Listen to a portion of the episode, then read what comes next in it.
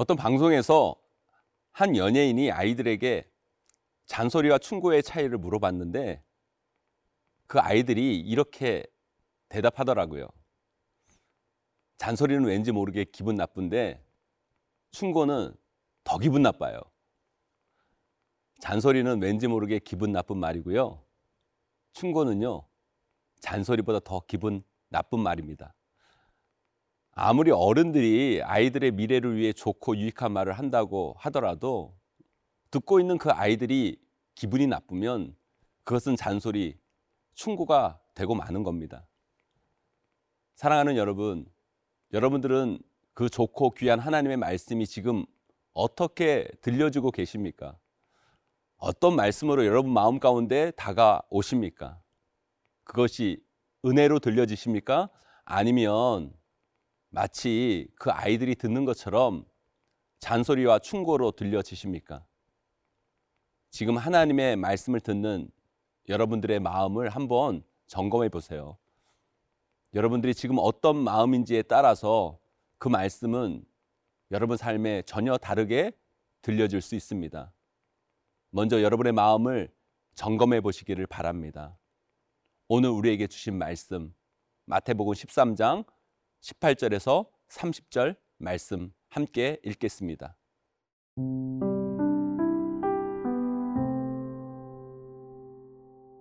마태복음 13장 18절에서 30절 말씀입니다. 그런즉 씨 뿌리는 비유를 들으라. 아무나 천국 말씀을 듣고 깨닫지 못할 때는 악한 자가 와서 그 마음에 뿌려진 것을 빼앗나니, 이는 곧 길가에 뿌려진 자요 돌밭에 뿌려졌다는 것은 말씀을 듣고 즉시 기쁨으로 받되 그 속에 뿌리가 없어 잠시 견디다가 말씀으로 말미암아 환난이나 박해가 일어날 때에는 곧 넘어지는 자요 가시떨기에 뿌려졌다는 것은 말씀을 들으나 세상의 염려와 재물의 유혹에 말씀이 막혀 결실하지 못하는 자요 좋은 땅에 뿌려졌다는 것은 말씀을 듣고 깨닫는 자니 결실하여 어떤 것은 100배, 어떤 것은 60배, 어떤 것은 30배가 되느니라 하시더라. 예수께서 그들 앞에 또 비유를 들어 이르시되 천국은 좋은 씨를 제 밭에 뿌린 사람과 같으니 사람들이 잘 때에 그 원수가 와서 곡식 가운데 가라지를 덧뿌리고 갔더니 싹이 나고 결실할 때에 가라지도 보이거늘 집주인의 종들이 와서 말하되 주여 밭에 좋은 씨를 뿌리지 아니하였나이까.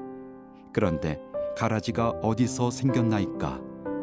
주인이 이르되 원수가 이렇게 하였구나. 종들이 말하되 그러면 우리가 가서 이것을 뽑기를 원하시나이까. 주인이 이르되 가만두라. 가라지를 뽑다가 곡식까지 뽑을까 염려하노라. 둘 다 추수 때까지 함께 자라게 두라. 추수 때에 내가 추수꾼들에게 말하기를 가라지는 먼저 거두어 불사르게 단으로 묶고 곡식은 모아 네 곳간에 넣으라 하리라. 오늘 말씀은 예수님께서 씨 뿌리는 비유에 대해서 자세히 해설해 주는 내용입니다. 그런데 이게 좀 성경에서 특이한 장면이에요. 왜냐하면 우리 예수님은 비유를 말씀하시고 비유 그 자체로 끝내는 경우가 많지 그 비유를 이렇게 자세히 설명하지는 않으시거든요. 그래서 성경에 왜 그런 말씀이 있잖아요. 들을 귀 있는 자는 들으라. 예수님은 청주들이 이해하기 쉽게 설명하시고 그 적용은 각자 스스로 해가기를 바라시는데 오늘 이 씨 뿌리는 비유만큼은 비유로 설명하신 후에 그 비유를 일일이 해설하는 내용이 나옵니다. 예수님께서 이 씨 뿌리는 비유를 이렇게 자세히 해설하시는 것은 이만큼 이 말씀이 우리 삶에 참 중요하다는 반증일 것입니다. 씨, 하나님의 말씀만큼 우리 삶에서 중요한 것이 없고 그 말씀을 어떻게 받느냐가 너무너무 중요하다는 것을 우리 예수님은 우리에게 강조하여 말씀하고 계시는 것입니다. 그래서 오늘 말씀을 우리가 더 주목하여 볼 필요가 있습니다. 우리가 설교 말씀을 듣고 한국교회 성도들이 자주 이런 표현을 많이 씁니다. 은혜 받았다. 은혜 받았습니다. 오늘 말씀에 은혜 받았습니다. 이 말이 참 좋은 말인데요. 이런 표현을 많이 하다 보니까 어느 순간 이 표현이 우리 신앙인들에게 상투적인 표현이 되어 간다는 생각을 목회자로서 하게 됩니다. 그저 설교 끝나면 설교자를 존중하는 표현으로서 오늘 말씀에 은혜 받았습니다. 그렇게 되어버린 채 진짜 은혜와는 멀어지는 표현이 되고 있진 않나 생각해 봅니다. 그래서 저는 이런 제안을 드리고 싶어요. 우리가 이 은혜 받았다라는 말이 상투적인 표현이 되지 않기 위해서 이 표현을 좀 정량화해서 좀 세부적으로 이것을 봐야 한다는 제안을 우리 성도들에게 하고 싶습니다. 네, 물론 말씀을 듣고 우리가 막 눈물도 나고 감동이 있고 말씀에 찔림도 오죠. 그런 것을 은혜 받았다라고 말할 수 있을 텐데요. 그것은 은혜 받은 건 맞지만 저는 그 정도는 그저 60점이라고 말씀드리고 싶어요. 60점은 꽈락은 아니지만 그렇다고 만족할 점수는 아니잖아요. 시험 60점 맞고 좋아하는 사람 없잖아요. 그러니까 그냥 말씀 듣고 은혜 받았다는 마음만으로는 안 된다는 거예요. 그건 이제 은혜 받은 시작에 불과한 겁니다. 여기서 그 말씀을 듣고 은혜 받아서 그 말씀을 한 번이라도 순종, 한 가지라도 실천하면 80점이라고 말씀드리고 싶어요. 그냥 심적으로만 은혜 받는 것이 아니라 삶에서 한 번이라도 실천하고 순종하는 것, 거기까지 나아가야 80점 정도 된다고 말씀드리고 싶어요. 그 다음은요, 이 말씀을 한 번의 순종이 아니라 반복적으로 지속적으로 순종하고 실천해 나가면 그 은혜 받았다는 말이 90점 정도 될 수 있다는 생각이 들어요. 하나님 앞에서 우리가 어떻게 100점이 될 수 있겠습니까? 그러나 은혜 받고 이 정도로 살려고 한다면 90점. 거기까지 가야 진짜 은혜 받았다고 할 수 있을 거예요. 여러분, 은혜는요, 듣는 것에서 끝나면 안 됩니다. 그 은혜는 우리 삶으로 나아가야 합니다. 그러기 위해서 중요한 것은 그 말씀에 대해 순종하는 것입니다. 한 번이라도. 아니, 한 번에서 그치면 안 되겠죠. 그 한 번이 두 번이 되고, 두 번이 세 번이 되고, 그 세 번이 삶이 되는 데까지.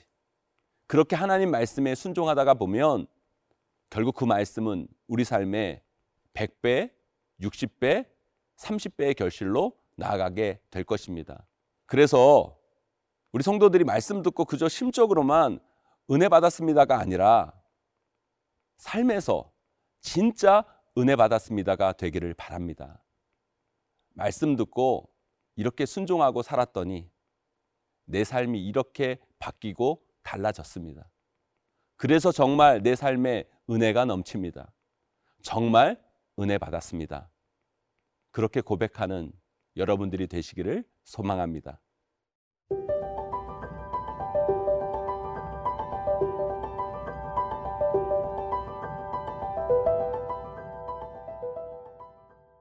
제가 하나님 말씀을 들으면 반드시 순종의 삶으로 나아가야 한다고 말씀드렸는데요. 왜 우리가 순종의 삶으로 나아가지 못할까요? 우리 삶의 상황과 형편이 순종으로 나아갈 수 없게 만들기 때문입니다. 말씀을 듣고 은혜 받았다고 생각하고 집에 가면 반드시 여러분의 집의 상황은 그 은혜를 실천할 수 있는 만한 상황이 분명 아닐 거예요. 여러분 자녀들이 교회는 안 가고 아직까지 늦잠을 자고 있다든지 게임만 하고 있다든지 여러분의 남편이 은혜 받고 온 여러분의 속을 뒤집는다든지 아마도 그 말씀의 은혜를 적용할 만한 상황이 아닐 겁니다. 아니, 오히려 말씀의 은혜를 날려버릴 수밖에 없는 형편일 거예요. 왜 교회 안에서 그런 말 많이 하잖아요. 은혜 받으면 꼭 교회 주차장에서부터 문제가 생긴다고요. 대부분의 사람들은 그 앞에 무력하게 무너져서 결국 우리가 받은 그 은혜는 바닥을 드러내고 맙니다. 마귀는 그렇게 우리를 말씀의 은혜로부터 멀어지게 만듭니다. 말씀을 듣고 은혜 받은 우리들에게 수많은 가라지가 존재합니다. 그 가라지 앞에 무기력해지는 신앙인들이 참 많습니다. 우리는 그 가라지 앞에서 쓰러지고 자라지 못하는 신앙인들이 아니라 그 가라지 속에서도 굳건히 은혜를 놓치지 않고 그 은혜의 꽃을 피워내는 성도들이 되어야 합니다. 그런데 그 은혜의 꽃은 바로 그 꽃을 피울 수 없는 상황에서도 그 말씀에 대해 순종의 제사를 드릴 수 있는가 없는가가 결국 우리 삶의 변화, 열매를 만들어내는 키가 될 것입니다. 우리가 이 세상을 살아가는 한 우리는 이 싸움을 피할 수 없습니다. 이것이 바로 우리가 가야 할 영적 싸움의 길이기 때문입니다. 사탄은 우리에게 뿔 달고 다가오는 것이 아닙니다.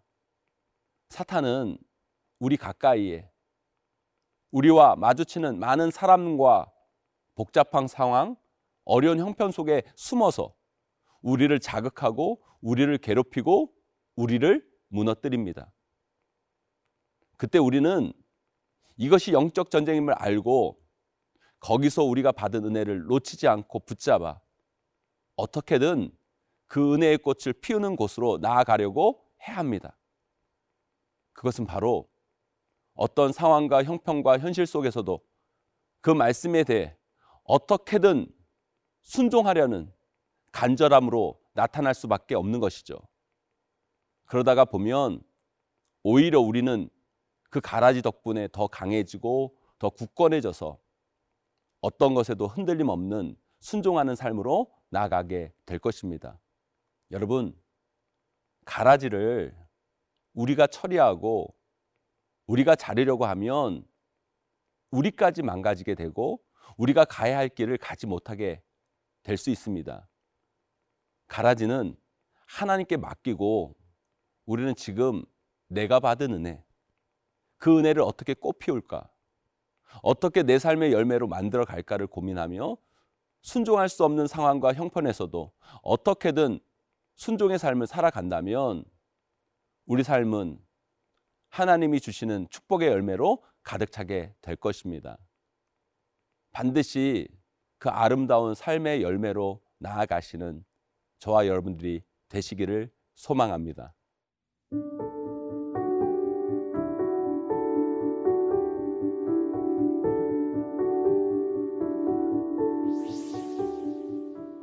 사랑의 하나님, 우리 가운데 하나님이 주신 놀라운 은혜가 있습니다. 그 은혜가 우리 삶의 가라지 때문에 바닥이 나지 않고 그 가라지를 뚫고 반드시 삶의 열매를 맺어 나가기를 소망합니다.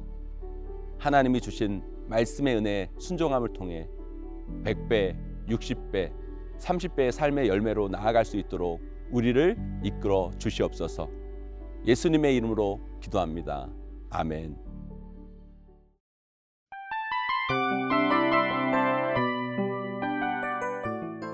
이 프로그램은 청취자 여러분의 소중한 후원으로 제작됩니다.